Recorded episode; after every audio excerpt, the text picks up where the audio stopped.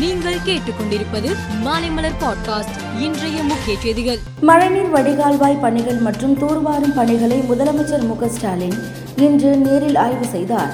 காலை பத்து மணிக்கு என்எஸ்சி போஸ் சாலையில் இருந்து ஆய்வுப் பணியை தொடங்கிய அவர் அங்கிருந்து central station wall tax road பேசின்கால சந்திப்பு புளியந்தோப்பு நெடுஞ்சாலை டிஎம்எல்எஸ் சாலை டாக்டர் அம்பேத்கர் கல்லூரி சாலை கொளத்தூர் வேலவன் நகர் கோவில் தெரு ஆகிய ஒன்பது இடங்களில் ஆய்வு செய்தார். தமிழகத்தில் நடந்த ஆபரேஷன் மின்னல் ரவுடி வேட்டையில் நூற்று முப்பத்து மூன்று முக்கிய ரவுடிகள் பிடிபட்டு உள்ளனர். இந்த நூற்று முப்பத்து மூன்று பேரில் கொலை கொள்ளை வழக்குகளில் பிடியாணை பிறப்பிக்கப்பட்ட பதினைந்து பேர் முக்கிய ரவுடிகள் பதிமூன்று பேரும் சிக்கியுள்ளனர். மின்னல் ரவுடி வேட்டை தமிழகம் முழுவதும் தொடர்ந்து நடைபெறுகிறது என போலீஸ் டிஜிபி சைலேந்திர பாபு தெரிவித்துள்ளார். திருப்பூர் திருமுருகன் பூண்டி பகுதியில் உள்ள ஸ்ரீ விவேகானந்தா சேவாலயத்தில் கடந்த ஐந்தாம் தேதி சாதம் சாப்பிட்ட மாணவர்கள் உடல்நலக்குறைவு ஏற்பட்டதில் மூன்று மாணவர்கள் உயிரிழந்தனர். இன்று காலை திருப்பூர் மாவட்ட ஆட்சியர் வினீத் உள்ளிட்ட அதிகாரிகள் காப்பகத்தில் நேரில் ஆய்வு மேற்கொண்டனர்.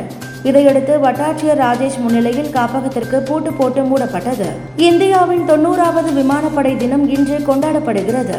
சண்டிகரில் அணிவகுப்பு மற்றும் கண்கவர் சாகச நிகழ்ச்சிகளுக்கு ஏற்பாடு செய்யப்பட்டது. இந்த அணிவகுப்பில் விமானப்படை தளபதி வி ஆர் சௌத்ரி கலந்து கொண்டு அணிவகுப்பை பார்வையிட்டார்.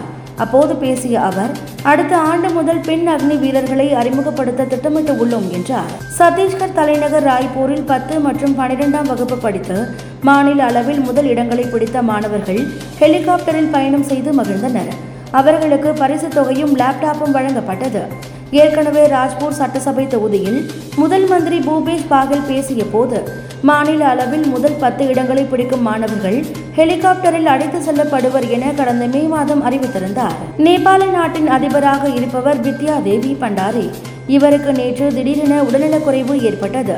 இதையடுத்து அவர் உடனடியாக மருத்துவமனையில் அனுமதிக்கப்பட்டு உள்ளார் என அதிபரின் செயலாளரான பேஷ்ராஜ் அதிகாரி செய்தியாளர்களிடம் தெரிவித்தார். இந்திய மண்ணில் பயணம் செய்து வரும் தென்னாப்பிரிக்க கிரிக்கெட் அணி மூன்று போட்டிகள் கொண்ட டி டுவெண்டி மற்றும் ஒருநாள் தொடரில் பங்கேற்றுள்ளது முதல் ஒருநாள் போட்டியில் இந்திய அணி தோல்வியடைந்தது.